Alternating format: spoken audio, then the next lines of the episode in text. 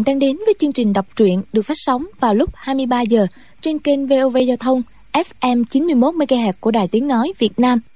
Thưa quý vị thính giả, trong chương trình đọc truyện kỳ trước thì chúng ta đã theo dõi phần 37 bộ truyện Tiếu ngạo giang hồ của nhà văn Kim Dung.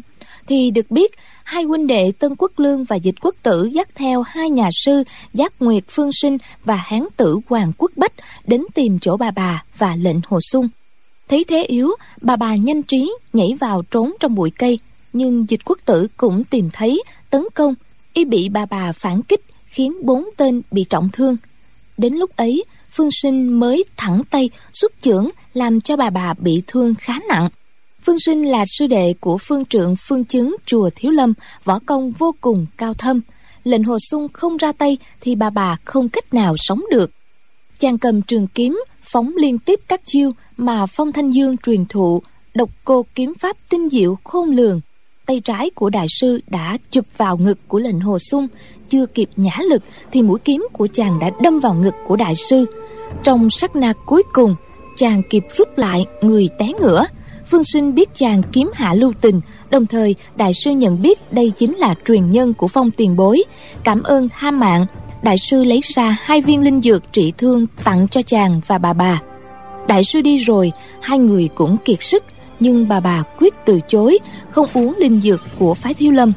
Lệnh hồ sung nài nỉ hồi lâu không được, chàng ngã lăn theo dốc núi xuống khe suối. Bà bà gọi mãi nhưng chàng ta không còn sức để bò lên, đành lăn xuống theo chàng. Lúc định thần lại, lệnh hồ sung nhìn xuống mặt suối, thấy bóng của hai người, nhận ra bà bà là một cô nương rất trẻ tuổi và vô cùng diễm lệ.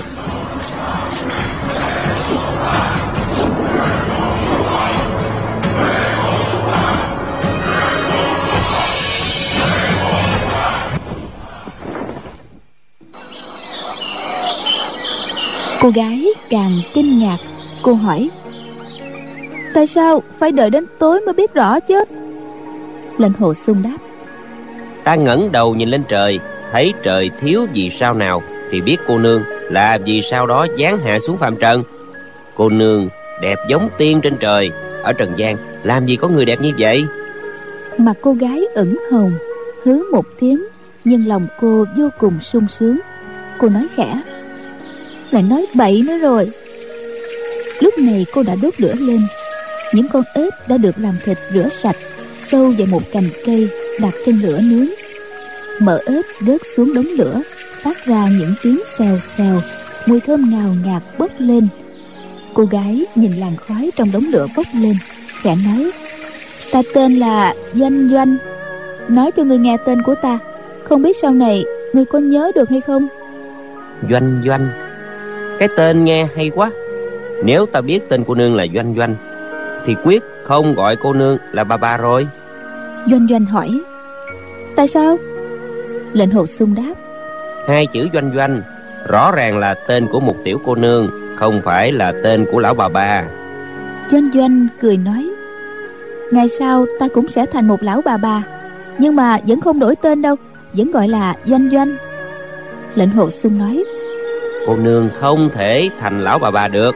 Cô nương đẹp như vậy Đến 80 tuổi Thì cũng vẫn còn là một tiểu cô nương đẹp tuyệt vời. Doanh Doanh cười nói Nếu vậy thì thành yêu quái hả? Một lúc sau Doanh Doanh nghiêm sắc mặt Nói Nè Ta đem tên mình nói cho ngươi nghe Ngươi không được tùy tiện gọi lung tung đó. Lệnh hồ xuân hỏi Tại sao vậy? Doanh Doanh đáp Không được là không được Bởi vì ta không thích. Lệnh hồ sung lè lưỡi nói cái này không cho cái kia thì cấm. Sau này ai làm lệnh hồ sung nói đến đấy thấy nét mặt doanh doanh xa sầm thì vội im ngay. Doanh doanh hướng một tiếng. Lệnh hồ sung nói vì sao cô nương lại tức giận chứ? Ta nói sau này ai làm đồ đệ của cô nương thì phải chịu khổ sở trăm bề đó. Lệnh hồ sung đã muốn nói là chồng nhưng thấy tình thế không ổn vội đổi thành đồ đệ. Doanh doanh biết tổng ý đó nên nói người đó không đứng đắn lại không thành thực nữa chứ nói ba câu thì đã có hai câu tào lao rồi. Ta ta không muốn cưỡng ép ai cái gì hết. Ai thích nghe ta nói thì nghe còn không thích nghe thì mặc kệ ai. Lệnh hồ xuân cười nói. Ta thích nghe cô nương nói chuyện mà.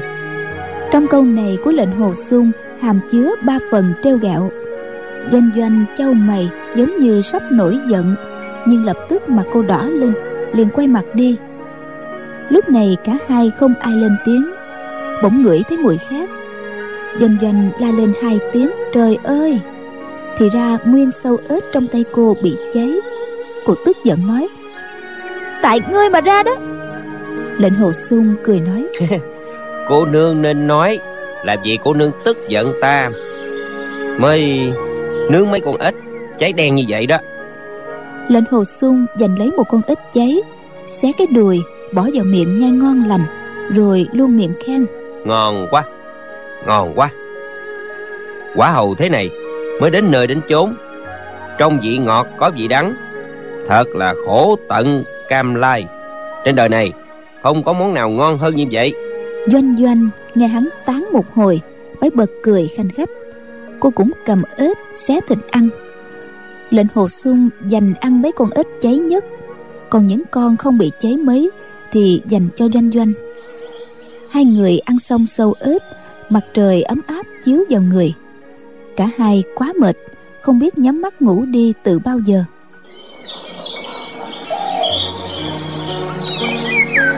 Hai người cả đêm qua không ngủ, lại bị thương nên ngủ rất say. Trong giấc mơ, lệnh hồ xuân thấy mình và nhạc linh sang cùng luyện kiếm trong thác nước. Bỗng có thêm một người là lâm bình chi. Chàng và lâm bình chi cùng đấu kiếm nhưng tay không có chút lực khí. Chàng muốn liều mạng sửa độc cô cũ kiếm lại không nghĩ ra chiêu nào. Lâm bình chi thì phóng kiếm đâm vào ngực bụng đầu vai của chàng. Trong khi nhạc linh sang đứng cười ha hả lệnh hồ xuân vừa kinh hãi vừa tức giận la lên. Tiểu sư muội tiểu sư muội. Lệnh hồ xuân kêu mấy tiếng liền giật mình tỉnh dậy nghe giọng nói dịu dàng ngươi nằm mơ thấy tiểu sư muội hả? Cô ta đối với người như thế nào? Lệnh hồ xuân chua xót nói. Có người muốn giết ta mà tiểu sư muội bỏ mặt. Còn còn cười nữa. Doanh doanh thở dài nhẹ nhàng nói. Um, trán của người đổ mồ hôi ướt đẫm rồi kia lệnh hồ xuân đưa tay áo lên lau. Bỗng nhiên một cơn gió lạnh thổi tới khiến chàng rung lên. Chàng nhìn thấy bầu trời đầy sao đã giữa đêm rồi.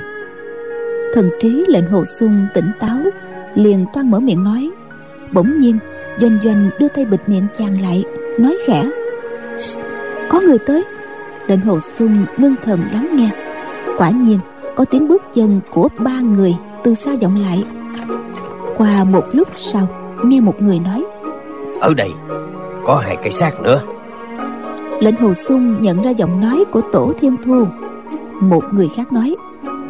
Ồ đây là một hòa thượng của phái thiếu lâm. Đó chính là lão đầu tử.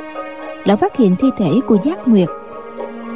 Doanh doanh từ từ rút tay về. Nghe kế vô thi nói. Ba người này á đều là đệ tử tục gia của phái thiếu lâm. Sao đều chết ở đây? Ồ người này là tân quốc lương cao thủ phái thiếu lâm nè. Tổ thiên thu nói. Ai mà lợi hại ghê gớm giết một lúc cả bốn tên cao thủ phái thiếu lâm lão đầu tử ấp úng hỏi. Chẳng lẽ chẳng lẽ là nhân vật trên hát một nhai? Không chừng chính là đông phương giáo chủ. Kế vô thi lại nói. Xem ra cũng có thể lắm mà nghe. Chúng ta mau đem bốn cái xác này chôn đi để khỏi bị người phái thiếu lâm phát hiện. Tổ thiên thu nói. Nếu đúng là nhân vật của hắc một nhai hạ thủ thì bọn họ cũng không sợ phái thiếu lâm biết. Không chừng người giết còn cố ý để thi thể lại đây nhằm thị quy với phái thiếu lâm kế vô thi nói nếu muốn thị quy thì họ đã không để xác ở nơi quan giả này. Bọn ta không tình cờ qua đây thì mấy cái xác này cũng sẽ bị chim thú ăn hết chưa chắc bị người khác phát hiện. Nếu nhật nguyệt thần giáo muốn thị quy thì đã bêu đầu ở thị trấn đông người đề rõ là đệ tử phái thiếu lâm mới khiến cho phái thiếu lâm mất mặt. Tổ thiên thu lại nói đúng vậy. Có lẽ sau khi giết bốn người nhân vật hát một nhai tiếp tục truy kích địch nên chưa kịp trùng mấy cái xác. lại nghe tiếng cả ba người dùng binh khí đào đất để chôn bốn cái xác. Lệnh hồ xuân thầm nghĩ ba người này và hát một nhai đông phương giáo chủ nhất định có quan hệ sâu sắc. Nếu không thì việc gì phải phí sức như vậy bỗng nghe tổ thiên thu ồ lên một tiếng nói ồ đây là một viên dược hoàng. Kế vô thì đánh hơi mấy lần nói đây là linh dược trị thương của phái thiếu lâm có công hiệu cải tử hoàng sinh. Chắc ở trong túi mấy đệ tử thiếu lâm rớt ra. Tổ thiên thu hỏi sao người biết? Kế vô thì đáp nhiều năm trước ta đã từng thấy qua chỗ lão hòa thượng thiếu lâm tổ thiên thu lại nói nếu là linh dược trị thương thì thật là tuyệt. Lão huynh người lấy nó cho lão bất tử cô nương uống để trị bệnh cho cô. Lão đầu tử đáp sự sống chết của tiện nữ không quan trọng lắm. Chúng ta mau đi tìm lãnh hồ sung. Công tử đưa cho công tử uống. Lệnh hồ sung cảm động vô cùng thầm nghĩ đây là viên dược hoàng doanh doanh đánh rơi. Làm sao có thể đến gặp lão đầu tử để xin lại cho cô ta uống. Lệnh hồ xuân quay đầu lại, dưới ánh trăng mờ ảo, thấy doanh doanh tủm tỉm cười, làm ra vẻ ngây thơ, lãng mạn. Nụ cười làm sao xuyến lòng người. Thật không thể tin, trước đây không lâu, cô ta đã giết liền bốn tên cao thủ thiếu lâm. Nghe tiếng lấp đất đá, ba người đã chôn xong bốn cái xác chết rồi. Lão đầu tử nói bây giờ có một vấn đề nan giải. Dạ miêu tử người nghĩ giúp ta. Kế vô thi hỏi. Vấn đề gì lão đầu tử đáp. Bây giờ nhất định lãnh hồ công tử đang ở cùng với với thánh cô. Nếu ta tặng viên dược hoàng này tất đụng phải thánh cô. Thánh cô tức giận đem ta giết đi cũng không sao. Có điều như vậy sẽ mạo phạm đến thánh cô. Thánh cô sẽ tức giận. Đó mới là cái nguy lớn lệnh hồ sung liếc nhìn doanh doanh thầm nghĩ. Thì ra bọn họ gọi cô nương là thánh cô. Lại đối với cô nương sợ hãi đến vậy tại sao cô ta nhất cử nhất động đều phải giết người? Kế vô thi lại nói. Hôm nay trên đường đi chúng ta gặp ba tên mù mắt. Có thể khiến họ làm việc này được. Sáng sớm mai chúng ta đuổi theo bắt bọn họ đem viên dược hoàng này đưa cho lệnh hồ công tử bọn họ mù cá rồi. Dù có biết thánh cô và lệnh hồ công tử cùng đi với nhau cũng không bị mang quả sát thân. Tổ thiên thu nói ta thấy hơi nghi ngờ sở dĩ ba người này tự khoét mắt. Chắc là vì đã thấy thanh cô và lệnh hồ sung đi cùng nhau. Lão đầu tử vỗ đùi nói đúng vậy. Nếu không như vậy thì sao ba người họ bỗng dường lại tự đâm mù mắt mình còn bốn tên đệ tử phái thiếu lâm này chỉ e cũng gặp giận xui trong lúc vô tình chạm phải thánh cô và lệnh hồ công tử. Cả ba người lặng thinh hồi lâu lệnh hồ sung càng lúc càng thấy hoài nghi. Bỗng nghe tổ thiên thu thở dài nói ừ, chỉ mong thương thế của lệnh hồ công tử mau lành để thánh cô và lệnh hồ công tử sớm thành thần tiên quyến thuộc. Hai người họ ngày nào mà chưa thành thân thì trên giang hồ khó được bình an lệnh hồ xuân giật mình kinh hãi, trộm nhìn doanh doanh. Trong bóng đêm mờ ảo, thấp thoáng mặt cô ửng hồng, nhưng ánh mắt lộ vẻ tức giận. Lệnh hồ xuân sợ cô ta nhảy ra hạ sát bọn lão đầu tử ba người, liền đưa tay phải nhẹ nhẹ nắm chặt tay trái cô. Hắn cảm thấy toàn thân cô phát run lên, không biết vì e thẹn hay là vì tức giận. Chỉ nghe tổ thiên thu lại nói chúng ta tụ tập trên ngũ bát cương, khiến thanh cổ tức giận đùng đùng. Kỳ thực, nam nữ yêu nhau là chuyện thường tình.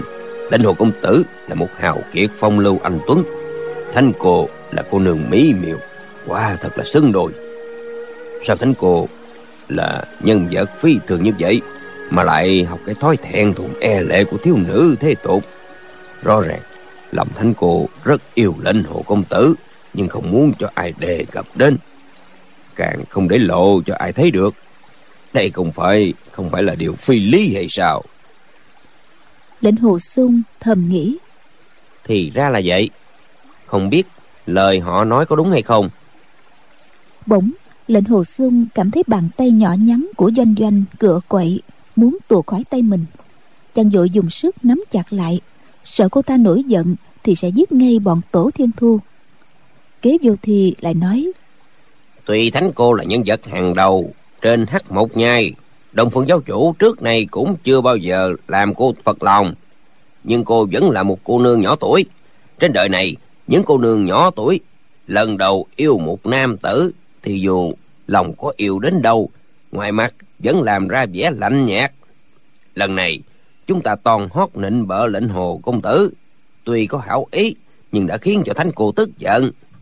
Chỉ trách, chúng ta đều là hán tử thô lỗ không hiểu tâm sự của nữ nhi. Tụ họp trên ngũ bát cương cũng có chừng mười người phụ nữ. Cứ theo tính cách của bọn họ thì chẳng khác gì bọn nam tử hán. Quần hào tụ hội trên ngũ bát cương toàn hót khiến thánh cô tức giận. Chuyện này nếu đồn ra ngoài á thì bọn chó má trong danh môn chính phái sẽ cười đến rớt cả răng mất. Lão đầu tử lớn tiếng nói thánh cô đã có ơn với chúng ta nên huynh đệ chúng ta phải cảm ơn báo đức. Chỉ mong có thể trị khỏi bệnh cho ý trung nhân của thánh cô. Bậc đại trưởng phu ân quán phần mình. Có ân, báo ân, có thù, báo thù, có gì sai đâu. Tình rắm chó nào dám cười nhạo bọn ta, thì lão đầu tử sẽ rút gần lột da hắn. Lúc này, lệnh hồ xuân mới hiểu rõ. Trên đường đi, quần hào nịnh nọt hắn như vậy, đều là vì thánh cô doanh doanh này còn chuyện bỗng nhiên quần hào trên ngũ bá cương chạy tháo thân. Cũng là vì thánh cô không muốn người ngoài đoán biết tâm sự của cô ta. Rồi lại đem đồn đại trên chốn giang hồ, khiến cô ta tức giận. Lệnh hồ sung lại chuyển đổi ý nghĩ. Thánh cô là một cô nương nhỏ tuổi, mà có thể khiến cho bao nhiêu anh hùng hào kiệt đều lấy lòng ta. Dĩ nhiên, là một nhân vật có địa vị kinh thiên động địa trong ma giáo. Nghe kế vô thi nói ngay cả đông phương bất bại, có hiệu xưng là đệ nhất võ công thiên hạ, mà cũng chưa bao giờ làm phật ý cô ta. Lãnh hồ sung ta chỉ là một tên vô danh tiểu tốt trong võ lâm, chưa hề quen cô ta. Chẳng qua, chỉ qua tiếng đàn, cách một bức rèm trúc trong ngõ hẻm ở lạc dương. Không thể nói có chút tình ý gì. Có phải vì lục trúc ông hiểu nhầm ý cô ta mà truyền ra ngoài khiến cho thanh cô tức giận ghê gớm như vậy? Tổ thiên thu nói lão đầu tử, nói không sai. Thánh cô có đại ân đại đức với chúng ta. Chỉ mong mối nhân duyên này trọn vẹn để thánh cô hạnh phúc suốt đời. Dù chúng ta có tàn xương nát thịt, có chết cũng không hối tiếc. Vụ trên ngũ bá cương bị lộ tẩy cũng có sao đâu. Có điều có điều lãnh hồ công tử là đồ đệ phái qua sơn, lại vào tình thế không đổi trời chung với hắc một nhai. Muốn kết thành mối lương duyên mỹ mãn này ta e sẽ gặp nhiều trở ngại. Kế vô thi nói ta có một kế này. Tại sao chúng ta không bắt nhạc bất quần trưởng môn nhân phái hoa sơn rồi uy hiếp ra lệnh cho lão phải chủ trì cuộc hôn nhân này? Tổ thiên thu và lão đầu tử cùng nói kế này của dạ miêu tử thật là tuyệt. Việc không nên chậm chúng ta lên đường đi bắt nhạc bất quần ngay. Kế vô thi nói có điều nhạc tiên sinh là trưởng môn của một phái nội công kiếm pháp rất là cao. Chúng ta động thủ với lão. Một là khó thắng nổi hai là dù bắt được lão. Lão thà chết chứ không khuất phục thì làm sao? Lão đầu tử nói vậy thì chúng ta đành phải bắt vợ và con gái của lão để quỳ hiếp vậy. Tổ thiên thu nói đúng vậy nhưng chuyện này phải làm thật là bí mật. Không thể để cho người ngoài biết kẻo phái hòa sơn bị mất mặt nếu lệnh hồ công tử biết chúng ta đắc tội với sư phụ của công tử thì nhất định công tử sẽ rất đau lòng. Ba người bàn kế hoạch làm thế nào để bắt nhạc phu nhân và nhạc linh sang. Doanh doanh đột nhiên lớn tiếng nói. Nè ba tên to gan dám làm càng hả? Mau cút ngay để bổn cô nương khỏi phải nổi giận. Lệnh hồ sung bỗng nghe cô ta lên tiếng thì sợ giật bắn người. Hắn liền thò tay nắm chặt tay cô ta. Bọn kế vô thì vô cùng kinh hãi lão đầu tử nói. Dạ dạ. Tiểu nhân tiểu nhân tiểu nhân. Lão nói liên tục ba tiếng tiểu nhân rồi kinh quản quá độ không nói tiếp được nữa. Kế vô thi nói. Dạ dạ. Bọn tiểu nhân ăn nói bậy bạ. Thánh cô đừng tin thật. Sáng mai bọn tiểu nhân xin đi tây vợ không bao giờ quay về trung nguyên nữa. Lệnh hồ sung lại thầm nghĩ. Lại có thêm ba người xung phong tự đi đài doanh doanh đứng dậy nói ai bảo các ngươi đi tây dực vậy? Ta có một chuyện yêu cầu ba người làm cho ta đây. Bọn kế vô thì vui mừng đồng thanh nói xin thánh cô dạy bảo bọn tiểu nhân phải tận tâm tận lực. Doanh doanh nói ta muốn giết một người nhất thời chưa tìm được hắn. Các ngươi truyền lệnh xuống giùm cho ta. Vị bằng hữu nào trên giang hồ giết được người này thì ta sẽ trọng thưởng cho. Tổ thiên thu nói không ai dám nói đến uh, chuyện được thanh cô trọng thưởng. Thanh cô muốn giết người nào ba huynh đệ tiểu nhân dù phải truy đuổi đến tận chân trời góc biển cũng phải giết cho bằng được hắn. Nhưng không biết tên tạc tử này là ai mà dám cả gan đắc tội với thanh cô. Doanh doanh nói các ngươi chỉ có ba người làm sao nghe rộng trong xa được? Phải lập tức truyền ngôn ra mới được. Ba người cùng đáp dạ dạ dạ. Doanh doanh nói các người đi đi. Tổ thiên thu hỏi. Dạ xin hỏi thánh cô muốn giết tên ác tạc to gan nào? Doanh doanh hừ một tiếng nói người này họ lệnh hồ tên là sung là đệ tử của phái hoa sơn. Cô vừa nói như vậy thì cả bốn người lệnh hồ sung lão đầu tử kế vô thi tổ thiên thu đều giật mình kinh hãi. Không ai dám lên tiếng. Qua một lúc lão đầu tử mới ấp úng. Chuyện này chuyện này. Doanh doanh gằn giọng nói chuyện này sao? Các ngươi sợ ngũ nhạc kiếm phái cho nên không dám động đến đệ tử phái qua sơn phải không? Kế vô thi nói đã làm việc cho thánh cô đừng nói ngũ nhạc kiếm phái mà ngay cả ngọc hoàng đại đế diêm la lão tử cũng phải ra tay. Bọn tiểu nhân sẽ tìm cách đi bắt lệnh hồ lệnh hồ sung giao cho thánh cô xử lý. Lão đầu tử tổ tiền thu chúng ta đi thôi lão đầu tử thì nghĩ bụng. Chắc linh hồ công tử đã làm gì đắc tội với thánh cô. Người trẻ tuổi, càng thương yêu nhau thì càng dễ giận nhau. Năm xưa, ta và má má của bất tử thân mật mặn nồng, nhưng đâu có ngày nào không cãi vã đánh nhau. Ôi, bất tử hài nhi đã mang bệnh từ trong bụng mẹ. Đâu phải vì lúc má má mang thai hài nhi, mình đã đánh một chưởng mạnh vào bụng má má bất tử, làm tổn thương thai nhi dù sao cũng phải đi mời lãnh hồ công tử về để thánh cô tự đối phó với công tử. Lão đang nghĩ ngợi miên man nào ngờ doanh doanh tức giận nói ai bảo ai bảo là các ngươi đi bắt hắn chứ? Nếu mà lệnh hồ sung còn sống trên đời này ngày nào thì ngày đó thanh danh trong sạch của ta còn bị tổn thương.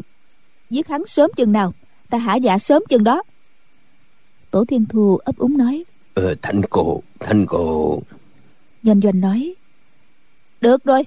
Các ngươi có giao tình với lệnh hồ sung không muốn thay ta làm chuyện này cũng không sao. Ta sẽ sai người khác truyền tin đi cũng được. Ba người nghe cô nói vậy tưởng thật liền cùng cúi người nói. Xin tuân lệnh của thanh cô. Lão đầu tử lại nghĩ. Lệnh hồ công tử là một người nhân nghĩa. Hôm nay lão đầu tử phụng mệnh thánh cô không thể không đi giết công tử. Sau khi giết công tử rồi lão đầu tử sẽ tự tử theo công tử lão lấy từ trong túi ra viên linh dược trị thương để xuống đất. Ba người quay lưng đi xa dần. Lệnh hồ sung nhìn doanh doanh. Thấy cô ta cúi đầu trầm tư thì chàng thầm nghĩ cô ta vì muốn bảo toàn thanh danh của mình mà ra lệnh giết ta. Muốn giết ta thì đâu có khó gì. Hắn liền nói cô nương muốn giết ta thì tự động thủ được rồi. Hà tất phải làm nhọc sức người khác lệnh hồ sung từ từ rút trường kiếm ra xoay chui lại đưa cho doanh doanh. Doanh doanh nhận trường kiếm rồi khẽ nghiêng đầu nhìn lệnh hồ sung chăm chăm.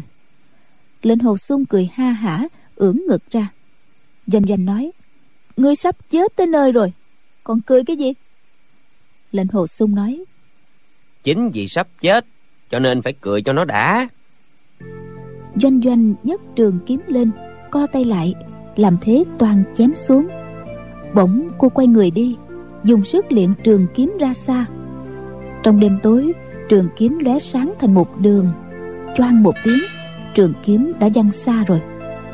Doanh doanh dậm chân nói chỉ tại ngươi mà ra hết đó khiến cho trên giang hồ bao nhiêu người đều cười nhạo ta. Chúng cho là cả đời ta, cả đời ta không ai thèm ưa hết, cho nên ta phải tìm trăm phương ngàn kế mà cầu cạnh ngươi ngươi ngươi có gì hay ho đâu, mà khiến ta từ nay về sau chẳng thể nhìn mặt ai hết nữa vậy? Lệnh hồ sung cười ha hả. Doanh doanh tức giận nói, ngươi còn cười ta nữa hả? Còn cười nữa hả? Bỗng cô khóc òa lên, khiến lệnh hồ sung luống cuốn tình cảm dân trào, chàng liền hiểu ra. Thánh vị của cô ta trên giang hồ rất được tôn kính. Biết bao anh hùng hào kiệt đều rất kính sợ cô ta. Tất nhiên, cô ta rất kiêu ngạo mà cô ta lại là một thiếu nữ.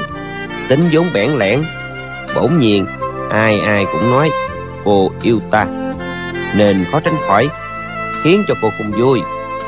Cô ta bảo bọn lão đầu tử truyền tin như vậy, chưa chắc là muốn giết ta thật. Chẳng qua là để cải chính mà thôi. Cô ta đã nói như vậy, tất nhiên không ai nghi ngờ mình đang ở cùng với cô ta nữa. Lệnh hồ xuân nghĩ như vậy liền nhỏ nhẹ nói. Đúng là ta không tốt làm tổn thương đến thanh danh của cô nương. Bây giờ ta xin cáo từ nha. Doanh doanh đưa tay áo lên lau nước mắt hỏi. Người tính đi đâu? Lệnh hồ xuân đáp. Đi bước nào biết bước đó đến đâu cũng được. Doanh doanh nói. Người đã hứa hộ tống ta rồi sao bây giờ bỏ đi một mình? Lệnh hồ xuân mỉm cười nói ta không biết trời cao đất dày nên hứa những lời vô vị như vậy khiến cô nương cười cho. Võ công của cô nương cao cường đâu cần người bảo hộ. Một trăm tên lệnh hồ sung cũng không bằng một cô nương đâu. Lệnh hồ sung nói xong liền quay người bỏ đi. Doanh doanh vội nói ngươi đừng đi. Lệnh hồ sung hỏi tại sao? Doanh doanh nói bọn tổ thiên thu đã truyền lời ra ngoài rồi trong vòng mấy ngày thì giang hồ không ai không biết. Lúc đó ai cũng muốn giết người hết. Tiền đồ của người đầy trong gai đó. Đừng nói là người đang bị trọng thương. Dù người đang lành mạnh cũng khó thoát khỏi quả sát thân đó. Lệnh hồ sung cười nhạt nói. Lệnh hồ sung này có chết vì lời nói của cô nương cũng không có sao. Lệnh hồ sung nói xong lượm trường kiếm tra vào vỏ. Tự biết mình không có sức để leo nên thuận khe suối mà đi doanh doanh thấy hồ sung đi càng lúc càng xa liền chạy theo gọi. Nè ngươi đừng có đi! Lệnh hồ sung nói. Lệnh hồ sung ở cùng một cô nương chỉ có làm phiền cô thôi. Hà tự bỏ đi còn hơn. Doanh doanh nói. Ngươi ngươi! Cô cắn môi lòng rất bồn chồn. Thấy lệnh hồ xuân vẫn không chịu dừng cô liền chạy thêm mấy bước nói. Lệnh hồ xuân người ép ta phải tự miệng nói ra người mới vừa lòng phải không? Lệnh hồ xuân ngạc nhiên hỏi. Nói cái gì? Ta không có hiểu. Doanh doanh lại cắn môi rồi nói. Ta bảo ta bảo bọn tổ thiên thu truyền tin là muốn giữ ngươi muốn giữ ngươi mãi mãi ở bên ta không xa rời ta một bước. Sau khi cô nói câu này người phát rung lên đứng không vững nữa. Lệnh hồ xuân vô cùng ngạc nhiên hỏi. Cô nương cô nương muốn ta làm bạn ư? Doanh doanh nói đúng vậy. Sau khi bọn tổ thiên thu truyền tin ra ngươi chỉ có bầu bạn bên cạnh ta mới có thể bảo toàn tánh mạng. Không ngờ ngươi là một tiểu tử không màng sự sống chết. Vậy thì vậy thì ta đã hại ngươi rồi. Lệnh hồ xuân cảm động thầm nghĩ.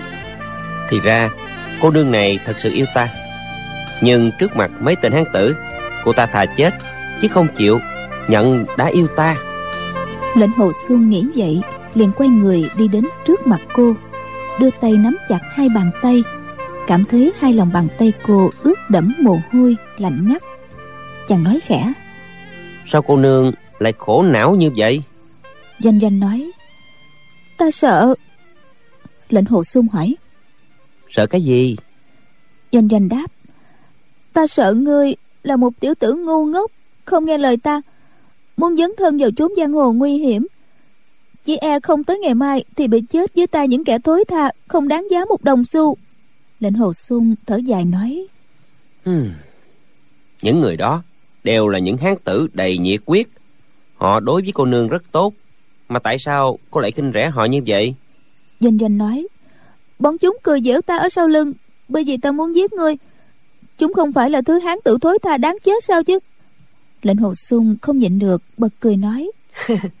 Cô nương bảo bọn họ giết ta giờ tại sao lại trách bọn họ?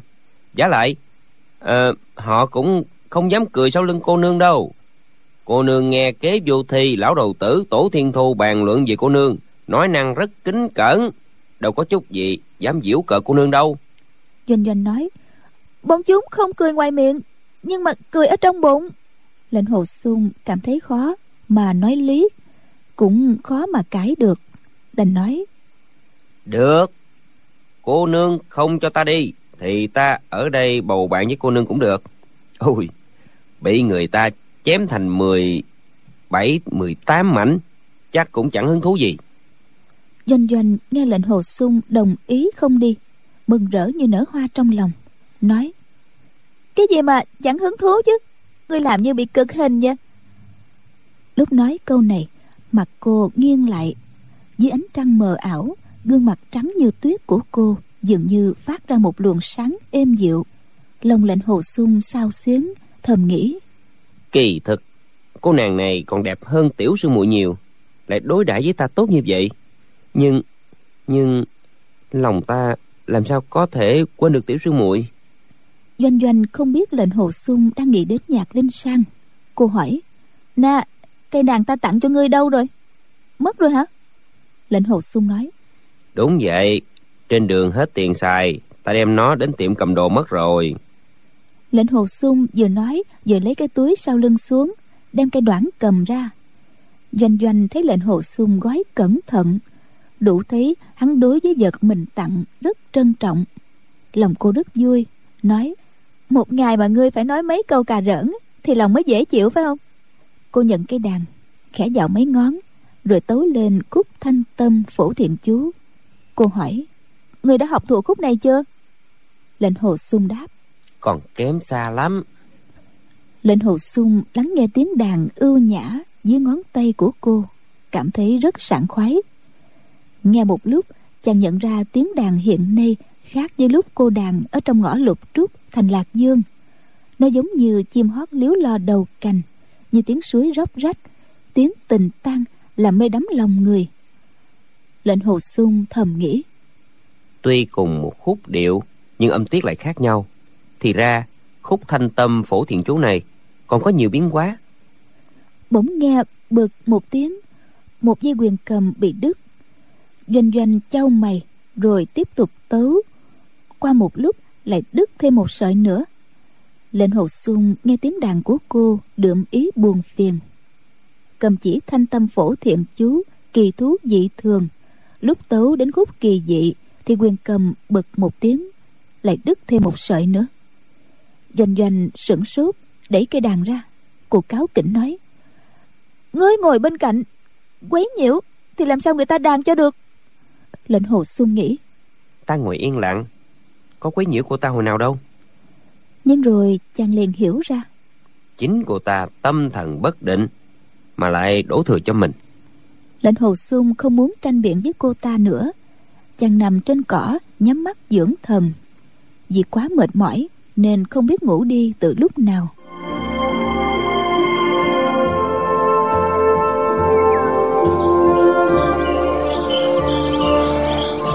Hôm sau tỉnh dậy chàng thấy doanh doanh đang ngồi rửa mặt bên khe suối cô ta rửa mặt xong, lấy lượt chải tóc.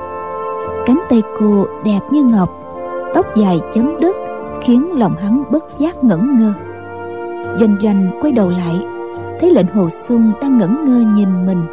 Mặt cô ửng hồng, cười nói ngủ như quỷ vậy đó, bây giờ mới thức hả? Lệnh hồ sung ngại ngùng nói, ta đi bắt ếch tiếp, để xem có đủ sức không doanh doanh nói, ngươi nằm nghỉ thêm một chút đi, để ta đi bắt cho. Lệnh hồ sung gắng gượng muốn đứng dậy, nhưng tay chân lại nhũng ra. Hắn cố giận chút lực, thì khí huyết trong ngực lại nhộn nhạo, lòng cảm thấy phiền não, nghĩ bụng. Chết thì chết, sống thì sống. Chứ cứ dở sống dở chết như vậy, khác nào là một phế nhân.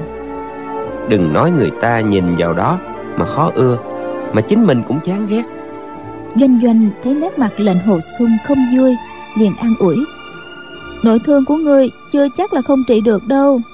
Nơi đây thật yên tĩnh, không có chuyện gì rắc rối hết. Cứ từ từ mà dưỡng thương đi hà tất phải sốt ruột chứ. Khe suối này rất yên tĩnh. Từ buổi tối, bọn kế vô thi ba người đi qua, thì hoàn toàn không có người la giảng.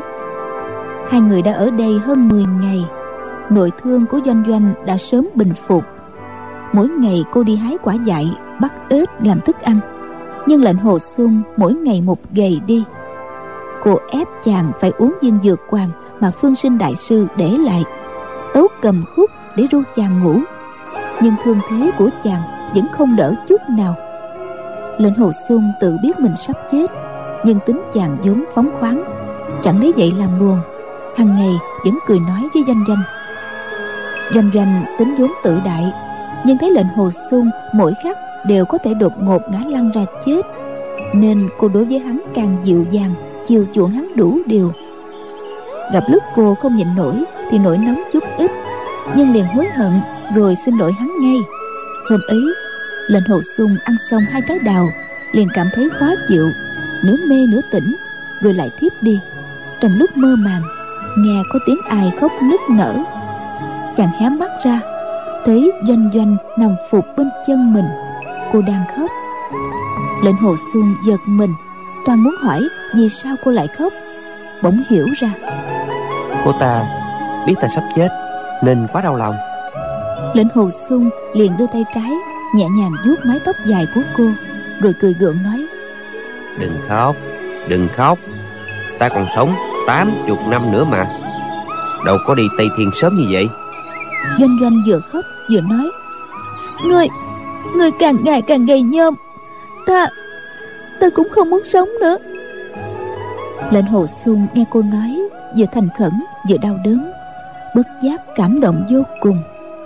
Ngực chàng nóng lên, chàng cảm thấy trời đất quay cuồng, máu không ngớt trào lên cổ họng, rồi chàng ngất đi, không biết gì nữa.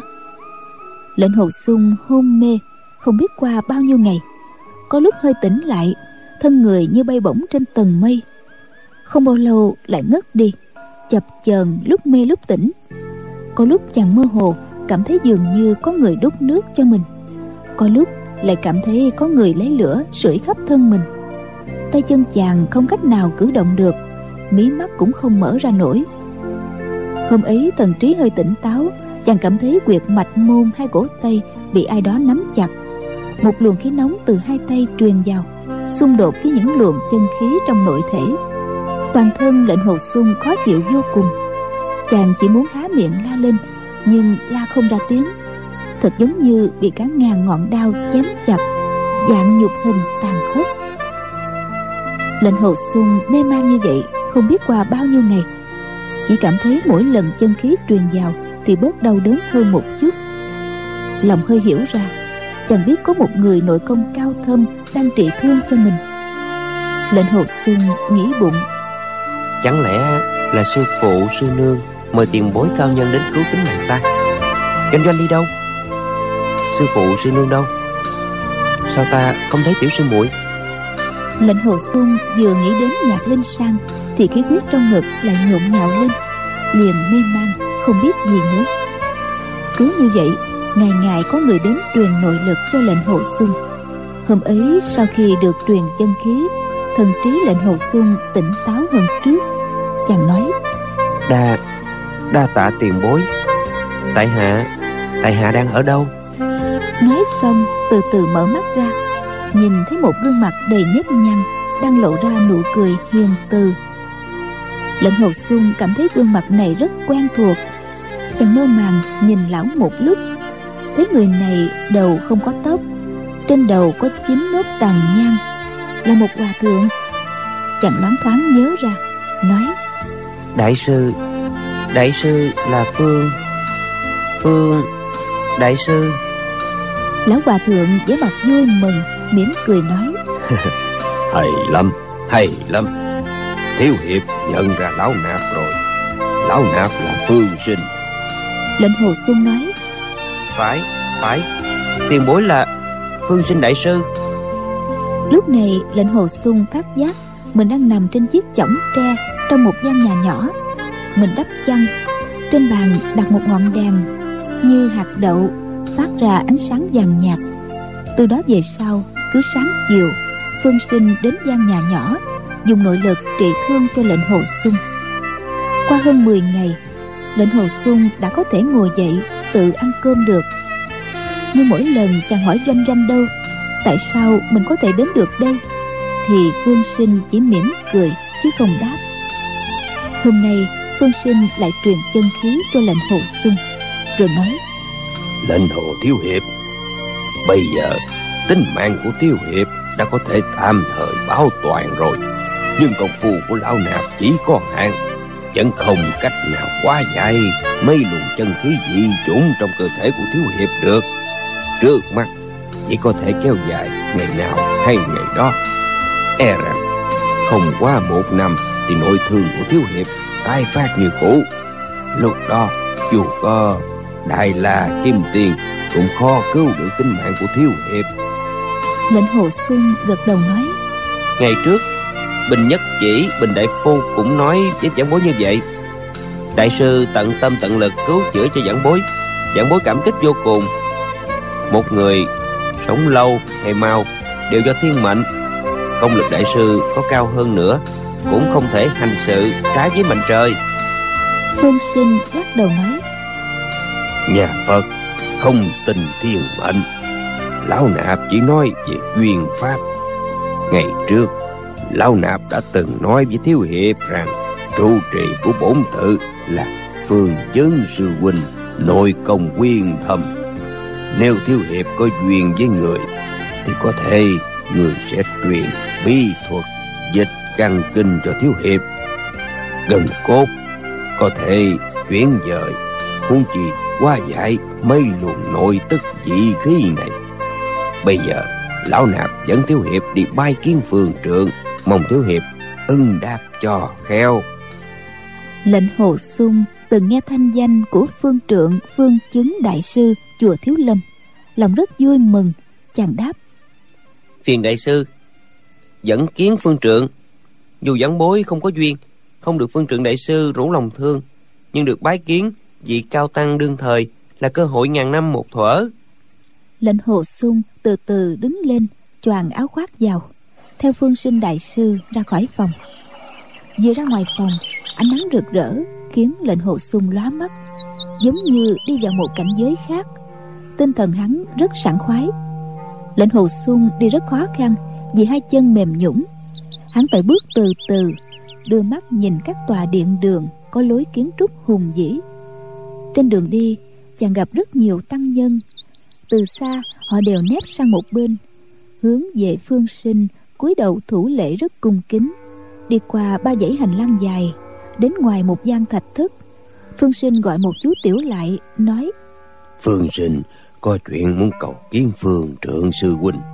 Chú tiểu đi vào bẩm báo rồi liền quay lại. Chú chắp tay nói phương trượng mời vào. Lệnh hồ sung theo sau phương sinh đi vào trong thất. Thấy một lão tăng thân người nhỏ thó ngồi trên bộ đoàn phương sinh cúi người hành lễ nói phương sinh bái kiến phương trượng sư huynh xin dẫn kiến lệnh hồ sung lệnh hồ thiếu hiệp đồ đệ phái hoa sơn. Lệnh hồ sung bèn quỳ xuống khấu đầu hành lễ.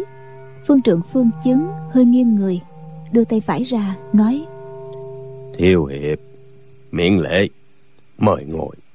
Lệnh hồ sung bái xong rồi ngồi xuống bồ đoàn phía dưới phương sinh thấy phương chứng đại sư dáng người tiêu tụy thần sắc hiền hòa cũng không đoán được là bao nhiêu tuổi. Lòng chàng ngấm ngầm sửng sốt. Không ngờ bị cao tăng danh chấn đương thời tướng mạo lại hiện hòa như vậy. Nếu không biết trước thì không ai ngờ được lão là trưởng môn một môn phái lớn nhất trong võ lâm. Phương sinh đại sư lên tiếng. Lệnh hồ thiếu hiệp đã trải qua hơn ba tháng điều dưỡng đã đỡ nhiều rồi. Lệnh hồ sung giật mình. Thì ra ta hôn mê bất tỉnh đã hơn ba tháng rồi. Ta cứ tưởng chỉ mới hai mươi mấy ngày. Phương chứng nói. Hay lầm lão quay qua nói với lệnh hồ sung.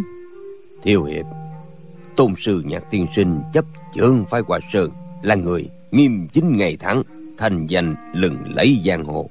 Xưa này lão nạp vô cùng kính phục lệnh hồ sung đứng dậy nói không dám dẫn bối thân bị trọng thương hôn mê không biết gì. May nhờ phương sinh đại sư cứu chữa thì ra đã hơn ba tháng.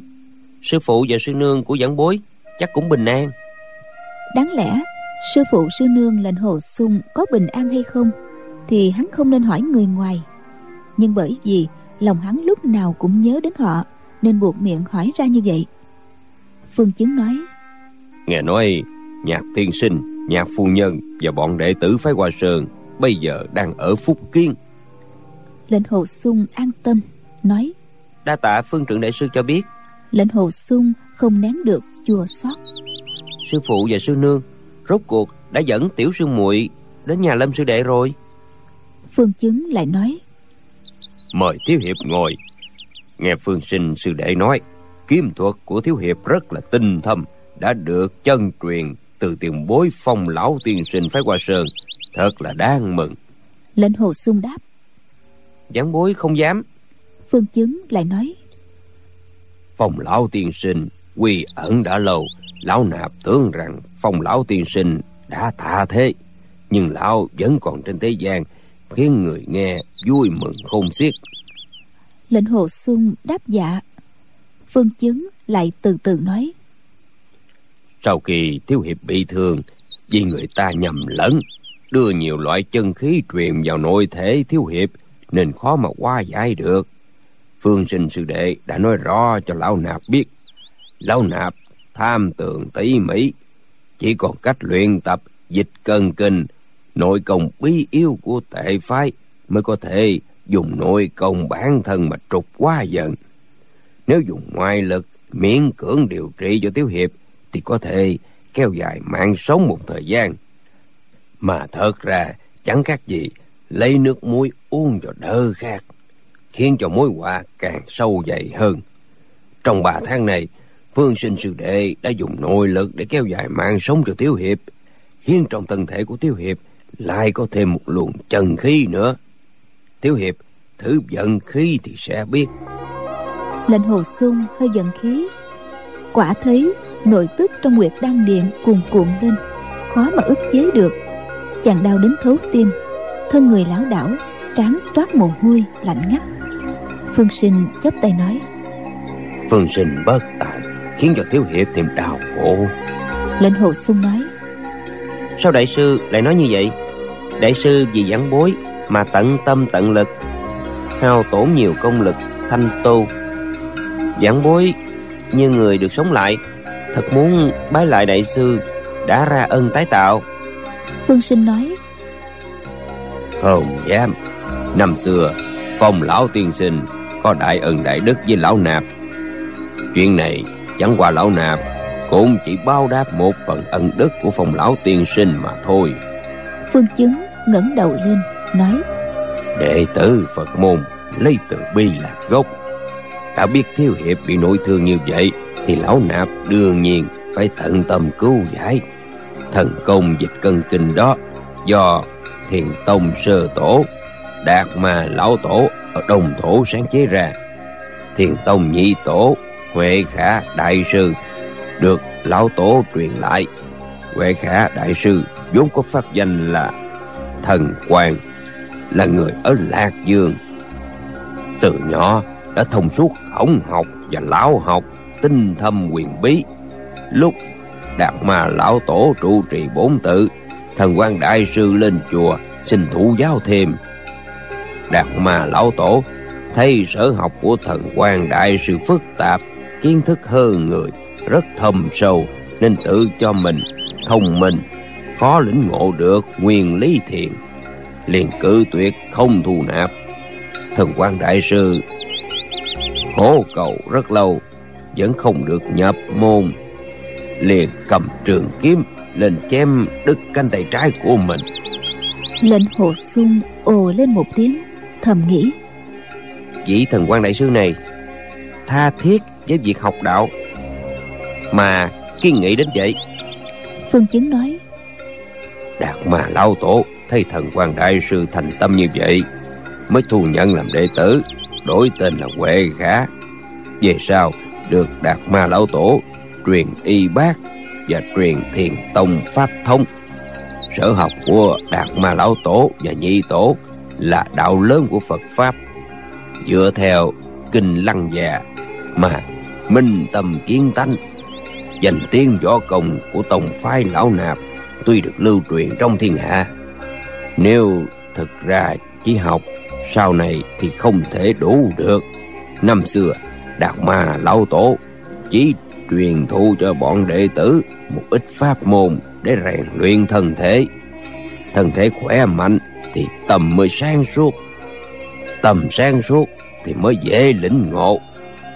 Nhưng đệ tử môn hạ đời sau thường mê học võ, lấy ngọn mà bỏ gốc, không theo tông chỉ võ công mà năm xưa lão tổ truyền thụ, thật là đáng buồn phương trượng nói như vậy rồi lắc đầu mấy cái. Một lúc sau, phương chứng lại nói, sau khi lão tổ viên tịch, nhị tổ tìm thấy một quyển kinh văn ở bên bờ bồ đoàn của lão tổ, đó chính là dịch cân kinh. Quyển kinh văn này nghĩa lý thầm ảo. Nhị tổ gắng sức nghiên cứu nhưng không giải được. Lòng nghĩ, đạt ma lão tổ diện bích chín năm để lại quyển kinh này bên bức tượng tuy ngôn từ sơ sài, nhưng nhất định không phải tầm thường. Ngài đi khắp nơi, tìm gặp cao tăng để cầu giải diệu đế. Nhưng thời đó nhị tổ đã là cao nhân đắc đạo. Nhị tổ lão nhân già đã khổ tâm suy nghĩ mà không giải được. Nên chuyện muốn cầu một bậc trí tuệ uyên thâm hơn nhị tổ trên đời thì thật là khó. Cho nên, suốt hơn hai mươi năm, mật nghĩa của kinh văn vẫn chưa có thể giải được. Một ngày nọ, nhị tổ gặp tuyệt đại pháp duyên, được cùng nhà sư ở thiền trúc, pháp hiệu là ban thích mật đế, tại núi nga mi, tỉnh tư xuyên, đàm luận phật học y hợp tâm đầu. Nhị tổ lấy quyển dịch cân kinh ra cùng với ban thích mật đế nghiên cứu. Hai vị cao tăng ở trên đỉnh nga mi cùng nhau lý giải trải qua bốn mươi chín ngày cuối cùng cũng không hiểu hết. Phương sinh chấp tay niệm. A di đà phật. Thiên tài thiên tài. Phương chứng phương trượng nói tiếp nhưng bạn thích mật đế đại sư là một vị cao tăng về thiền tông phật học. Cho đến hai mươi năm sau trên đường đi trường an nhị tổ gặp một vị thanh niên tinh thông võ nghệ. Nhị tổ cùng người này đàm luận ba ngày ba đêm mới lĩnh ngộ hết bí ảo võ học trong dịch cần kinh. Ngừng một lúc phương trượng lại nói tiếp. Vị thanh niên này là khai quốc đại công thần của đường triều. Về sau phò tá thái tông bình định rỡ đột quyết.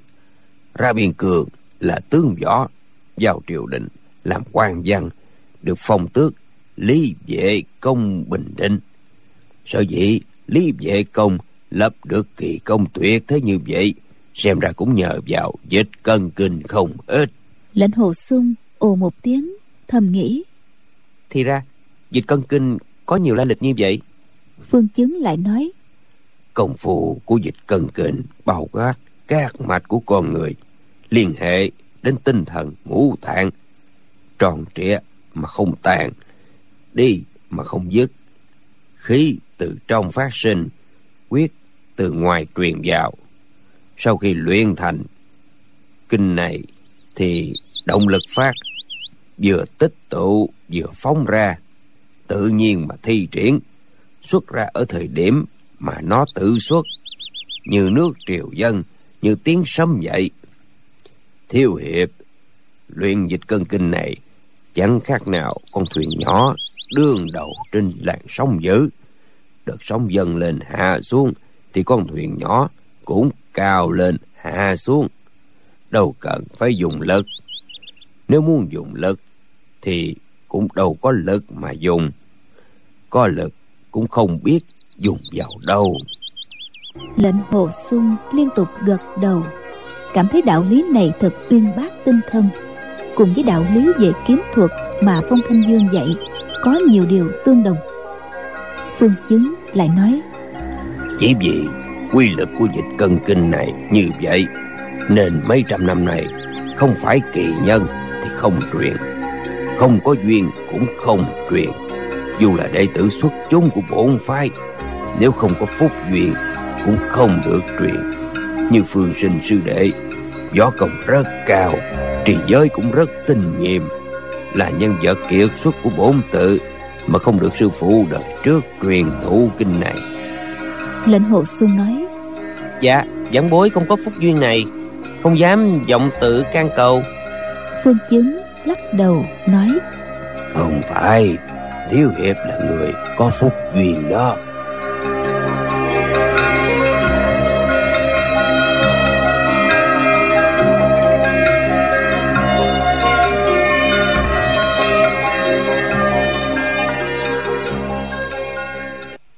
Các bạn thân mến, chúng ta vừa theo dõi phần 38 bộ truyện Tiếu ngạo giang hồ của nhà văn Kim Dung.